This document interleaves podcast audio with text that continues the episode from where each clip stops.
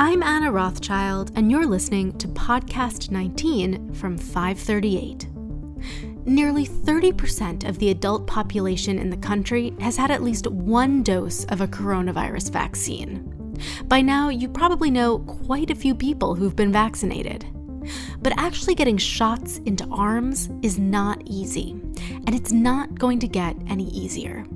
At some point, the US is going to run out of people eager to get the vaccine and will need to work hard to convert those who are still hesitant or don't know how to get it. It won't be the first time we've done so, of course. For months now, community leaders have been working to overcome transportation challenges, language barriers, and digital divides.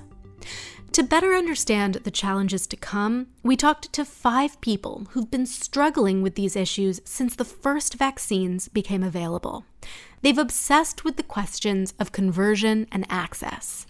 How do you get the shot to people who aren't going out of their way to get it? Each leader had their own answer to that question, but one overarching theme emerged. It's about meeting people where they are. It's really hard to say how many we've had in the Cherokee Nation, but in our healthcare system uh, that we operate, we've had a, a little more than 14,000 cases. My name is Todd Enlow. I am the Chief of Staff at the Cherokee Nation, uh, located in Tahlequah, Oklahoma. Throughout the pandemic, um, Native American communities have been among the communities hit particularly hard.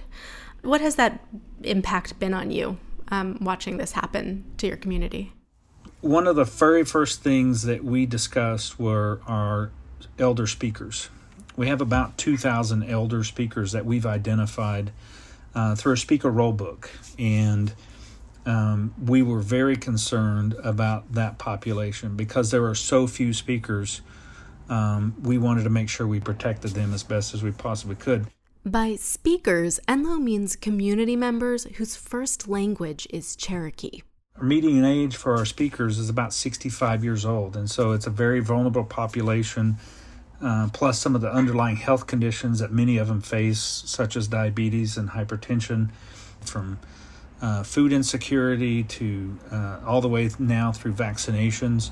We held our speakers at, at a higher level, making sure that we protected them as best as we possibly could. Even with those efforts, we still lost several of our speakers, nearly 50 speakers uh, during that time. On the 16th of March, we sent all of our employees that were over the age of six, uh, 65 uh, home to be safe. And uh, I remember one of our employees uh, works worked about 10 feet from my office, 72 years old, and she looked at me and said, I feel like you're sending me home because you don't need me or want me. Oh. And uh, I said, absolutely not. We are trying to protect you and trying to make sure you're you're safe during this. And um, unfortunately, only a few days later, she contracted the virus and um, passed away two weeks later. Honestly, she she was like a grandmother to me. Um, and so it's um, it made us very cognizant of how quickly things can change and that the threat of the virus was real in our community. What is it about protecting the language that became such a priority? Even though we have a written language, it's often passed down uh, through stories. And that's why our language is so important is because it's not only the language it's also our connection to previous generations and our stories that um, have been there through um, through some of the most difficult years um, throughout our history. And so the fact that we only had those 2,000 speakers and we have 385,000 citizens, um, it is it is a language that is quickly slipping away from us, and we are doing everything that we can to try and preserve it. So far, we've vaccinated about half, a little more than half of our speakers. Enlow told me that many of the elder speakers don't have social media or smartphones, so signing people up took some ingenuity. we sent people with our language department out to go knock on their doors or give them a personal phone call to say, hey, we're offering the vaccine. Would you be interested in taking it? And let's get an appointment scheduled with you. The thing that we really focus on is trying to connect personally with each person to let them know it was available. And so we try to meet everybody on, on different levels, but we always realize that we needed to find them at the lowest common denominator, which was either personal interaction or a phone call. The Cherokee have intentionally designed their healthcare system so that it's easily accessible by everyone on the reservation. Even so, Enlow and his team have encountered some vaccine hesitancy. Who among the community is more hesitant? Are there any trends you can sort of notice? Yeah, especially younger, um, those that would be in childbearing age, the fear and concern that they may become unable to produce children there's a greater uh, number of women that have been concerned about that, but we've actually received that feedback from men as well that they were concerned of the impact that might have on them. Has seeing the speakers get vaccinated had an impact on other members of the community who might have been hesitant before? Yeah, it, it has. Um, I don't think it's converted everyone, obviously, uh, but it has changed a lot of hearts and minds of seeing a grandmother um, or an aunt. Um, those grandmothers and those aunts in Cherokee culture, a lot of times they're the one that takes care of the younger kids, and so grandmothers and and aunts are are very special people, and and so when they see those elders signing up and getting that, it's convinced quite a few people.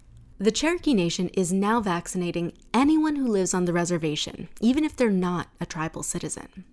Since Enlow and I spoke, the New York Times reported that vaccinations on the reservation are starting to slow down. They now have more open appointments than they can fill.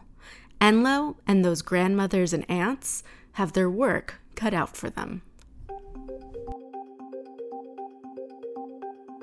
Max Gonzalez is Executive Vice President of Strategy for Chicanos por la Causa, a nonprofit organization that advocates for the Latino community across the Southwest. I spoke with Gonzalez about the vaccine rollout to Latinos in Arizona, who make up 30% of that state's population. Yet, when the state's vaccine website first launched, it was not translated into Spanish.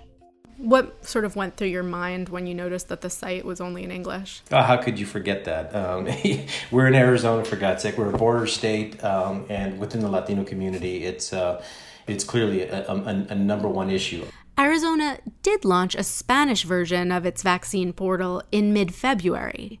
But just because information is available, that doesn't mean it's getting accessed. The, the digital divide is real. It's, it's very real, here, particularly in rural Arizona. The one area where Latinos tend to over index, though, is through their mobile phones. Uh, Latinos are also very active in social media. We know this. They also over index there. Chicanos por la Causa worked to get the word out about the vaccine through social media. They also targeted Spanish television stations to reach older people without internet access at all. Well, I mean, when you're if you're Spanish dominant and you're living in the United States, um, your ability to communicate is very limited, and Spanish media knows that. So they take that information of what's important to this community from and what's important in the English community that needs to be shared with the Spanish speaking community. So I think they, because of that, they become um, they, they play that role of a bridge builder, if you will, of the issues that are going on that you need to be aware of. And and, and again, if you're Spanish dominant, you, you recognize that, and so it's appreciated. Chicanos por la Causa has the challenge of working with communities in both urban and rural areas. In Phoenix, they focused on one Spanish speaking zip code where there were significant transportation issues. We sent taxis to their home. The taxis took them to vaccination site, which were not in that zip code, mind you, um, and and they were able to. They're starting to get some vaccinated. They also had to reach migrant workers in extremely rural areas. So migrant workers being those that go from crop to crop to crop, they often move a lot. That's a very challenging population to deal with, but this is also a very Spanish dominant population that we're dealing with. Gonzalez told me that there's been some vaccine hesitancy among this group.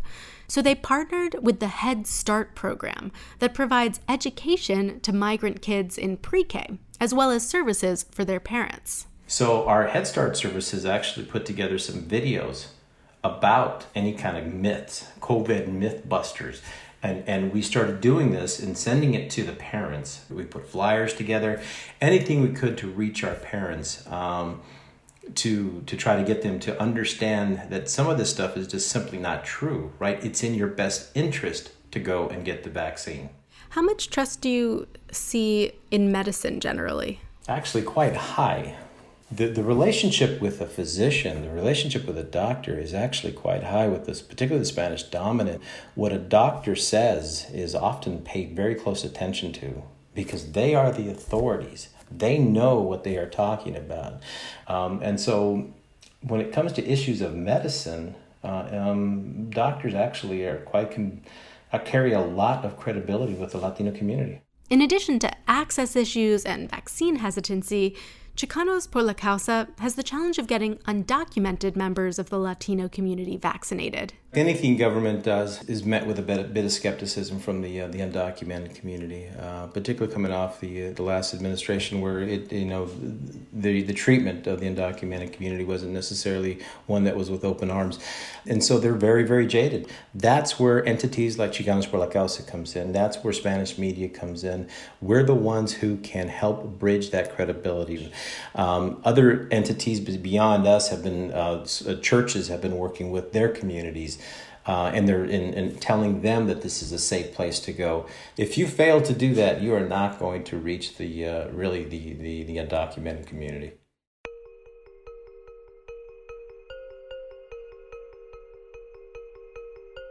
Rural areas across the country have faced serious challenges getting the vaccine to their residents.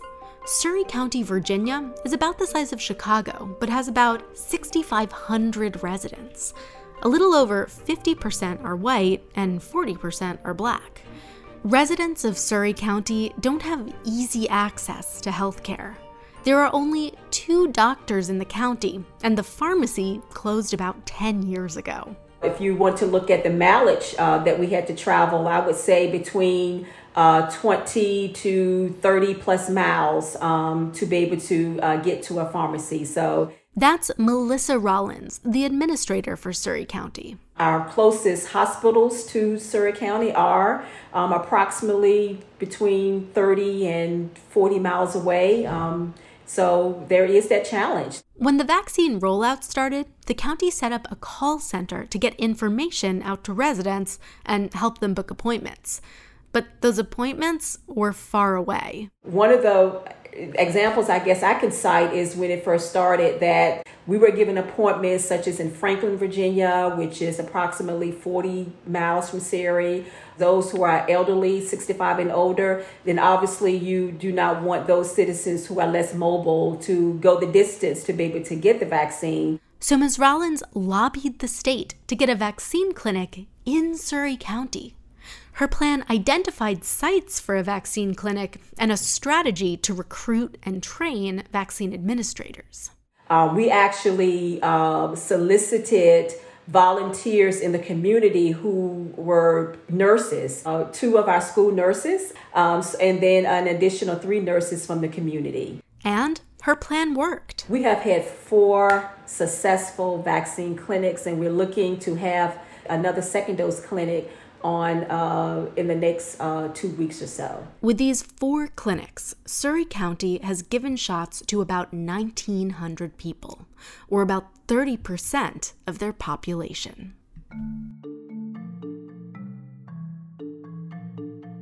My name is Karen Lincoln, and I'm an associate professor in the School of Social Work at the University of Southern California here in Los Angeles. I am very much preoccupied with the issue of race and ethnicity and discrimination and how that impacts health outcomes and mental health outcomes among underserved populations. Dr. Lincoln primarily works with older African Americans in South Los Angeles. She told me that while sometimes this population has difficulty accessing health care, more often Dr. Lincoln hears a different concern. For the seniors that I work with, access is not as much of an if you, issue if you define it by is there a place where you can go? It's more how you're treated um, when you're there, right? So it could be anything from how long you have to wait to um, how you're spoken to by the staff, whether your concerns are dismissed, right? So it really has a lot to do with how you're being treated in those um, in those domains versus having a place to go to get treatment. A lot of the media stories right now uh, are about how Black Americans distrust the healthcare system and how that's leading to vaccine hesitancy. How true have you found that in practice? There's a difference between distrust and mistrust. You know, mistrust is sort of a general suspicion, sort of events that have happened historically. And then there's distrust that's more associated with people's lived experience. And so, what we found is that most of the seniors distrust the medical um, system and healthcare providers and clinicians overall because of what they themselves have experienced or what family members have experienced or someone that they know. And it's more contemporaneous. It's not something that happened in the 30s, 40s, or 50s. It's something that happened very recently to them. Dr. Lincoln told me that among the people she works with, there's some suspicion of the healthcare system. And when it comes to vaccines, we're hearing a lot of concern uh, in attaching the COVID vaccine in particular with the previous administration. What do you think that we can do to sort of combat the distrust of the vaccine or, detang- or disentangle it from, you know, feelings about the, the previous administration? That's tricky because the, the current approach is to, you know, watch black people get vaccinated on TV. And that's not necessarily the most effective approach, right? Because my seniors say, well, I'm not going to get the same vaccine that Obama gets, right? So there's a general suspicion about what you're going to get versus what other people get. Do you mean that, um, like the brand that they're getting? So like Pfizer and Moderna versus Johnson and Johnson, or is there something else there? So it's not the brand, it's not the manufacturer. It's more whether they're getting what what I've heard many seniors say the real thing, um, or something else. And so the something else could be a number of things. It could be a placebo, or it could be something that's more harmful. And so some of the mythology that is sort of circulating in the community has to do with, well, you know, it might cause infertility, it might um, give me COVID. And I'm not sure how to even address that because that is prevalent. That even though um, the message is that it's safe and that it's effective, um, there's still a heightened level of concern about what they would be getting as an African American versus what someone who's white might be getting, even if it's in the same facility. What are the most important factors to achieving like vaccine hesitancy conversion to becoming more amenable to, to getting a vaccine if you have some preconceived ideas about what getting the vaccine means? people are sort of waiting to see how it's going to sort of behave in other people's bodies. And so I think one of the ways that we can sort of at least sort of convert people is to have more people like them in their situation, in their neighborhood, like someone that they know who's gone through that process to demystify it for them. And you might convert some people. Some people just, you know, will never be converted. But I do think the more people that you know who can share their stories is very important in terms of, you know, sort of clearing out some of the mythology, lowering the level of anxiety, and making it more real. In late 2020, the city of Minot in North Dakota was hit hard by the coronavirus. In fact, Ward County, where Minot is based, was the hardest hit county in the whole United States. Lisa Clute is the executive officer of First District Health Unit, a public health provider that serves Ward County and six others. It is a combination of rural and um, very rural and some urban. For the most part, it is primarily white. Second population would be the Native American, and then African American. Like most of the country, Minot pretty much shut down in March of 2020. And then we had what they called the North Dakota Smart Restart. North Dakota was fully open by June, but by the fall, their numbers were rapidly growing. Clute said First District did a ton of testing to try to do effective contact tracing, but it was hard to get people to follow their guidelines. We started having about 30% of our population were not following those recommendations for isolation and quarantine. I think that played a huge role in it. Why do you think that was? well, I think there were so many factors that played into that. Uh, some of it was all of the misinformation on social media. It was also very political. You can't deny that. There was also a lot of contentiousness around masks.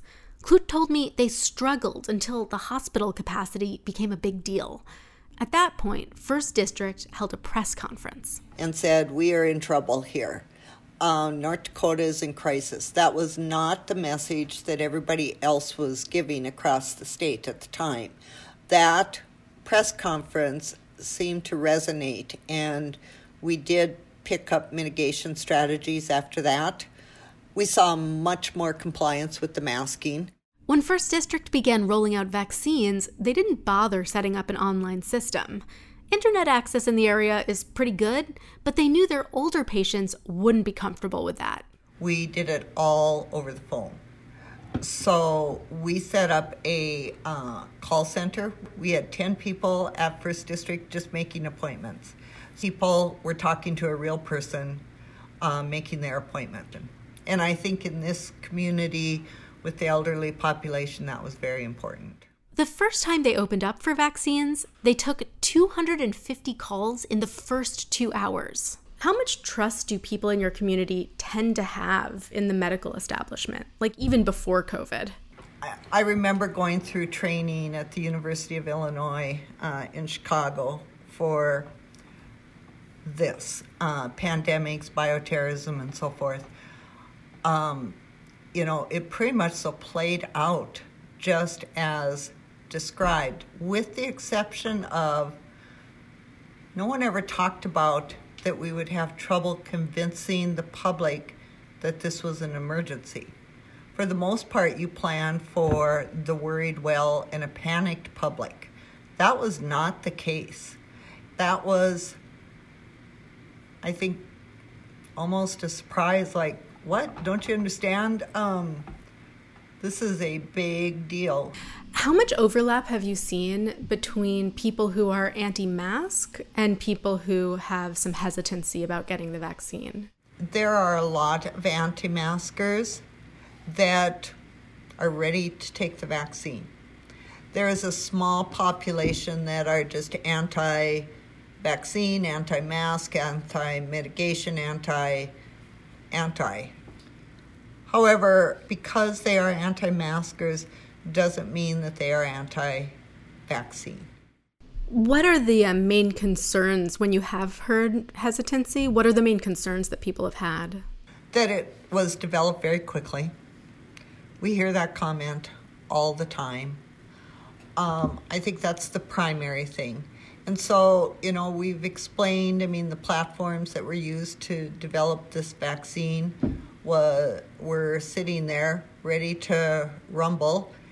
Despite some hesitancy, Clute told me that for the most part, vaccine demand has remained high. We have about 80, little over 80% of our uh, long term care facilities wanted to be vaccinated and have been vaccinated.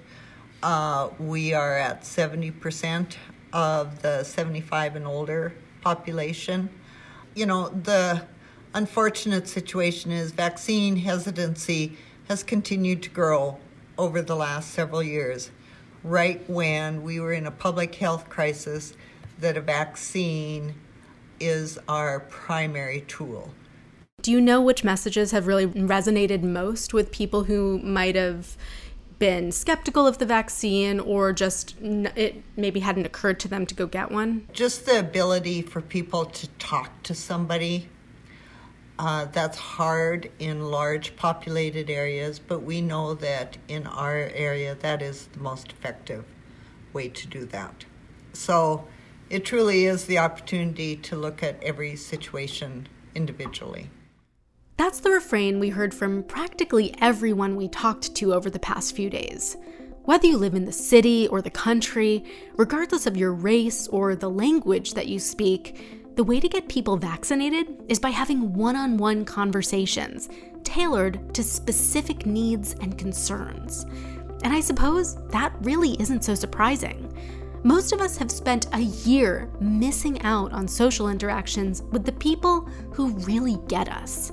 That's been painful and difficult.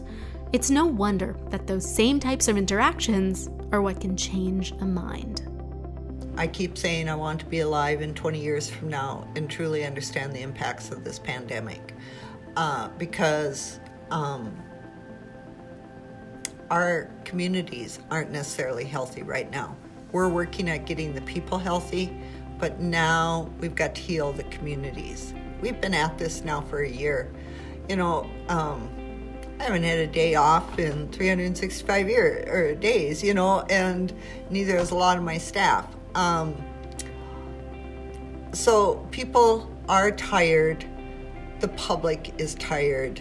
They just want to see some normalcy.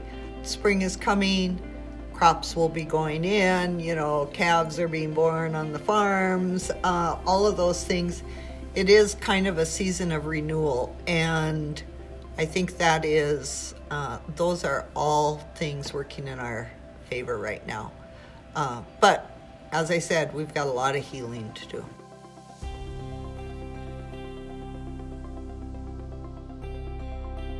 That's it for this episode of Podcast 19. If you have a question you'd like us to answer on the show, email us a voice memo at askpodcast19 at gmail.com. That's askpodcast19 at gmail.com. I'm Anna Rothschild. Our producer is Sindhuja Srinivasan. Chadwick Matlin is our executive producer. Thanks for listening. See you next time.